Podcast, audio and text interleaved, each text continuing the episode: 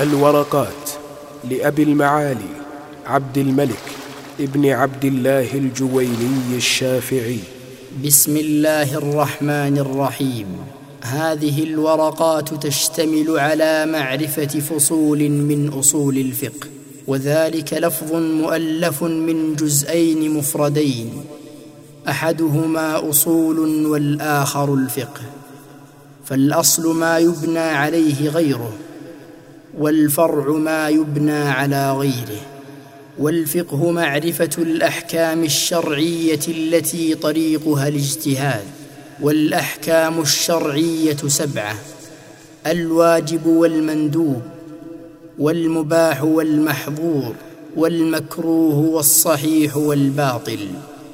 فالواجب ما يثاب على فعله ويعاقب على تركه.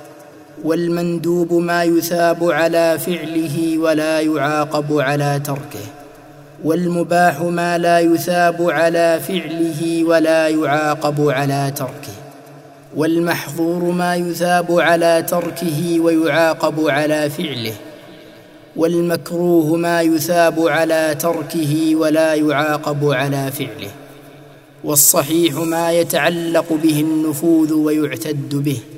والباطل ما لا يتعلق به النفوذ ولا يعتد به. والفقه أخص من العلم. والعلم معرفة المعلوم على ما هو به. والجهل تصور الشيء على خلاف ما هو به. والعلم الضروري ما لم يقع عن نظر واستدلال. كالعلم الواقع بإحدى الحواس الخمس.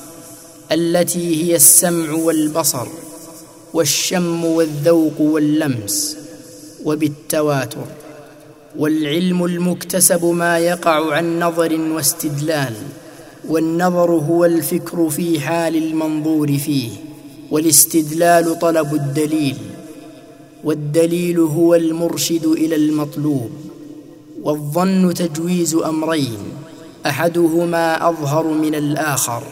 والشك تجويز أمرين لا مزية لأحدهما على الآخر. فصل وأصول الفقه طرق الفقه على سبيل الإجمال وكيفية الاستدلال بها. ومعنى قولنا وكيفية الاستدلال بها ترتيب الأدلة في التقديم والتأخير وما يتبع ذلك من أحكام المجتهدين. فصل ومن أبواب أصول الفقه أقسام الكلام والأمر والنهي والعام والخاص والمجمل والمبين والأفعال والناسخ والمنسوخ والتعارض والإجماع والأخبار والقياس والحظر والإباحة وترتيب الأدلة وصفة المفتي والمستفتي وأحكام المجتهدين. فصل أما أقسام الكلام فأقل ما يتركب منه الكلام اسمان أو اسم وفعل. والكلام ينقسم إلى أمر ونهي وخبر واستخبار. ومن وجه آخر ينقسم إلى حقيقة ومجاز. فالحقيقة ما بقي على موضوعه وقيل ما استعمل فيما اصطلح عليه من المخاطبة والمجاز ما تجوز به عن موضوعه والحقيقة إما أن تكون لغوية أو شرعية أو عرفية والمجاز إما أن يكون بزيادة أو نقصان أو نقل أو استعارة فالمجاز بالزيادة مثل قوله تعالى ليس كمثله شيء. والمجاز بالنقصان مثل قوله تعالى واسأل القرية. والمجاز بالنقل كالغائط فيما يخرج من الإنسان.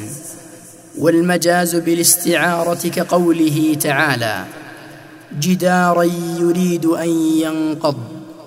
فصل والأمر استدعاء الفعل بالقول ممن هو دونه على سبيل الوجوب.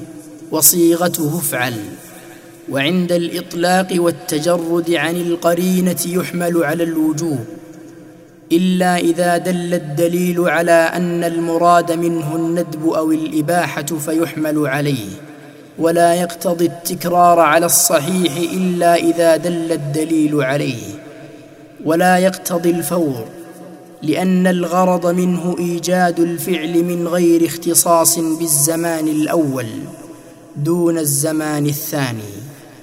والأمر بإيجاد الفعل أمر به وبما لا يتم الفعل إلا به كالأمر بالصلاة أمر بالطهارة المؤدية إليها. وإذا فعل يخرج المأمور عن عهدة الأمر. فصل الذي يدخل في الأمر وما لا يدخل فيه يدخل في خطاب الله المؤمنون والساهي والصبي والمجنون غير داخلين في الخطاب.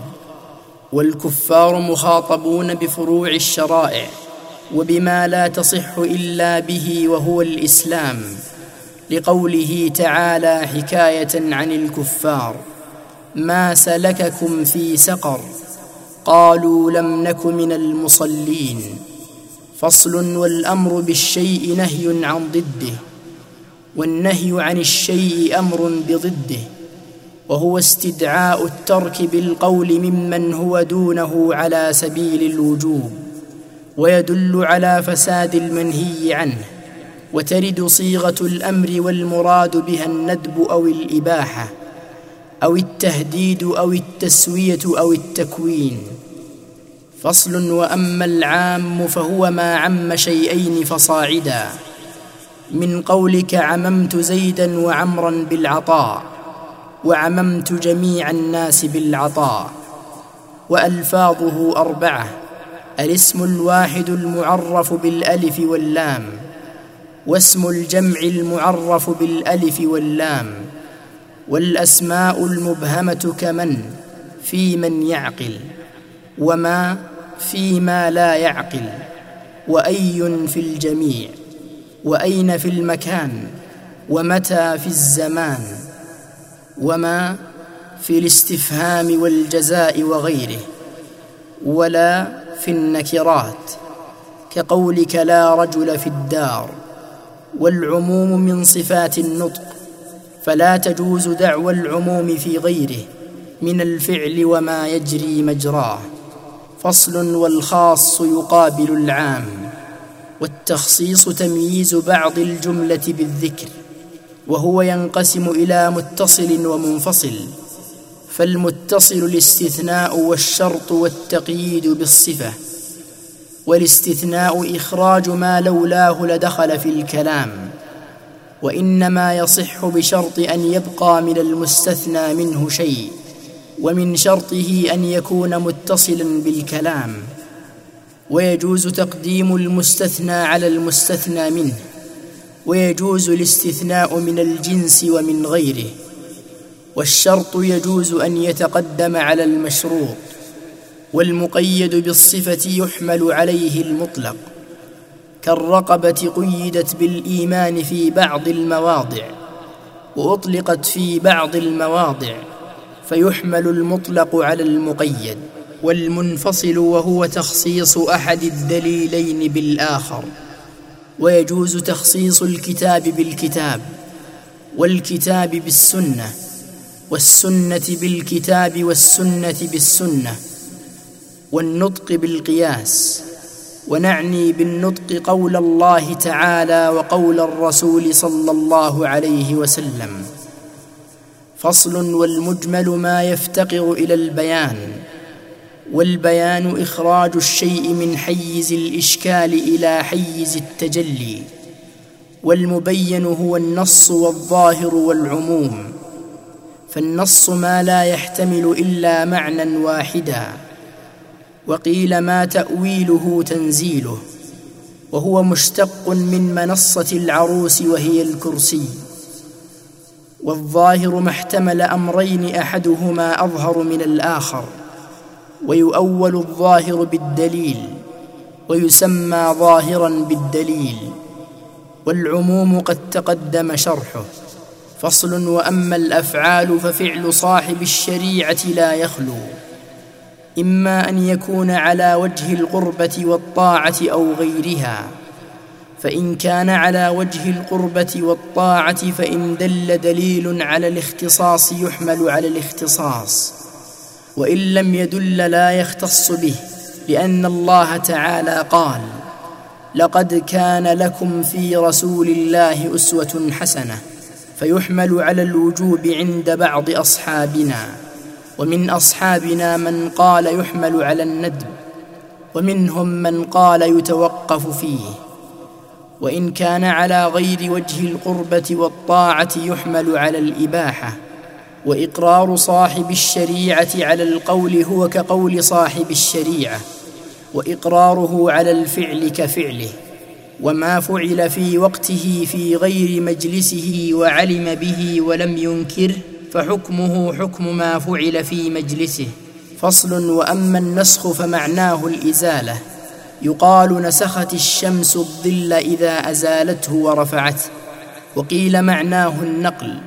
من قولهم نسخت ما في هذا الكتاب اي نقلته وحده الخطاب الدال على رفع الحكم الثابت بالخطاب المتقدم. على وجه لولاه لكان ثابتا مع تراخيه عنه. ويجوز نسخ الرسم وبقاء الحكم. ونسخ الحكم وبقاء الرسم. ويجوز النسخ إلى بدل وإلى غير بدل. وإلى ما هو أغلظ وإلى ما هو أخف. ويجوز نسخ الكتاب بالكتاب ونسخ السنة بالكتاب وبالسنة. ويجوز نسخ المتواتر بالمتواتر ونسخ الآحاد بالآحاد وبالمتواتر. ولا يجوز نسخ الكتاب بالسنة ولا المتواتر بالآحاد لأن الشيء ينسخ بمثله أو بما هو أقوى منه. فصل في التعارض. إذا تعارض نطقان فلا يخلو إما أن يكونا عامين أو خاصين أو أحدهما عاما والآخر خاصا أو كل واحد منهما عاما من وجه وخاصا من وجه.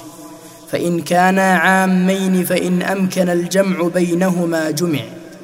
وإن لم يمكن الجمع بينهما يتوقف فيهما إن لم يعلم التاريخ فإن علم التاريخ فينسخ المتقدم بالمتأخر وكذلك إن كانا خاصين. وإن كان أحدهما عاما والآخر خاصا فيخص العام بالخاص. وإن كان كل واحد منهما عاما من وجه وخاصا من وجه فيخص عموم كل واحد منهما بخصوص الآخر. فصل وأما الإجماع فهو اتفاق علماء أهل العصر على حكم الحادثة. ونعني بالعلماء الفقهاء. ونعني بالحادثة الحادثة الشرعية. وإجماع هذه الأمة حجة دون غيرها. لقوله صلى الله عليه وسلم لا تجتمع أمتي على ضلالة والشرع ورد بعصمة هذه الأمة والإجماع حجة على العصر الثاني وفي أي عصر كان ولا يشترط انقراض العصر على الصحيح فإن قلنا انقراض العصر شرط فيعتبر قول من ولد في حياتهم وتفقه وصار من أهل الاجتهاد ولهم أن يرجعوا عن ذلك. والإجماع يصح بقولهم وفعلهم وبقول البعض وفعل البعض وانتشار ذلك وسكوت الباقين عنه وقول الواحد من الصحابة ليس بحجة على القول الجديد وفي القول القديم حجة. فصل وأما الأخبار فالخبر ما يدخله الصدق والكذب والخبر ينقسم إلى آحاد ومتواتر. فالمتواتر ما يوجب العلم وهو أن يروي جماعة لا يقع التواطؤ على الكذب من مثلهم إلى أن ينتهي إلى المخبر عنه ويكون في الأصل عن مشاهدة أو سماع لا عن اجتهاد وإخبار والآحاد هو الذي يوجب العمل ولا يوجب العلم وينقسم إلى مسند ومرسل. فالمسند ما اتصل إسناده والمرسل ما لم يتصل إسناده. فإن كان من مراسيل غير الصحابة فليس بحجة إلا مراسيل سعيد بن المسيب. فإنها فتشت فوجدت مسانيد والعنعنة تدخل على الإسناد. وإذا قرأ الشيخ يجوز للراوي أن يقول حدثني أو أخبرني. وإذا قرأ هو على الشيخ فيقول أخبرني ولا يقول حدثني. وإذا أجازه الشيخ من غير قراءة فيقول الراوي أجازني أو أخبرني إجازة. فصل وأما القياس فهو رد الفرع إلى الأصل بعلة تجمعهما في الحكم وهو ينقسم إلى ثلاثة أقسام قياس علة وقياس دلالة وقياس شبه. فقياس العلة ما كانت العلة فيه موجبة للحكم وقياس الدلالة هو الاستدلال بأحد النظيرين على الآخر وهو أن تكون العلة دالة على الحكم ولا تكون موجبة للحكم. وقياس الشبه هو الفرع المتردد بين أصلين فيلحق بأكثرهما شبها.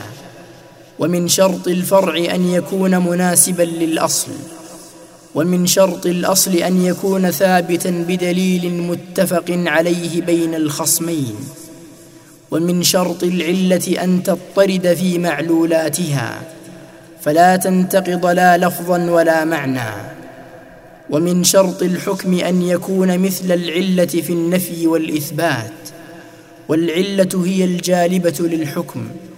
والحكم هو المجلوب بالعلة. فصل وأما الحظر والإباحة فمن الناس من يقول إن أصل الأشياء على الحظر إلا ما أباحته الشريعة. فإن لم يوجد في الشريعة ما يدل على الإباحة فيتمسك بالأصل وهو الحظر. ومن الناس من يقول بضده وهو أن الأصل في الأشياء الإباحة إلا ما حضره الشرع. ومعنى استصحاب الحال أن يستصحب الأصل عند عدم الدليل الشرعي. فصل وأما الأدلة فيقدم الجلي منها على الخفي والموجب للعلم على الموجب للظن والنطق على القياس والقياس الجلي على القياس الخفي. فإن وجد في النطق ما يغير الأصل وإلا فيستصحب الحال. فصل ومن شرط المفتي أن يكون عالما بالفقه أصلا وفرعا خلافا ومذهبا وأن يكون كامل الآلة في الاجتهاد عارفا بما يحتاج إليه في استنباط الأحكام من النحو واللغة ومعرفة الرجال وتفسير الآيات الواردة في الأحكام والأخبار الواردة فيها. ومن شرط المستفتي أن يكون من أهل التقليد فيقلد المفتي في الفتوى وليس للعالم أن يقلد وقيل يقلد والتقليد قبول قول القائل بلا حجة فعلى هذا قبول قول النبي صلى الله عليه وسلم لا يسمى تقليدا. ومنهم من قال التقليد قبول قول القائل وأنت لا تدري من أين قاله. فإن قلنا إن النبي صلى الله عليه وسلم كان يقول بالاجتهاد فيجوز أن يسمى قبول قوله تقليدا. فصل وأما الاجتهاد فهو بذل الوسع في بلوغ الغرض.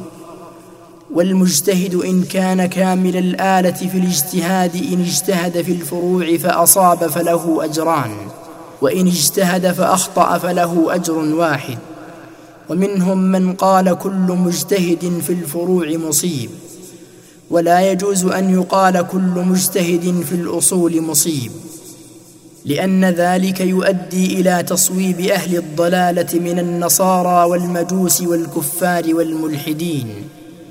ودليل من قال ليس كل مجتهد في الفروع مصيبا قوله صلى الله عليه وسلم.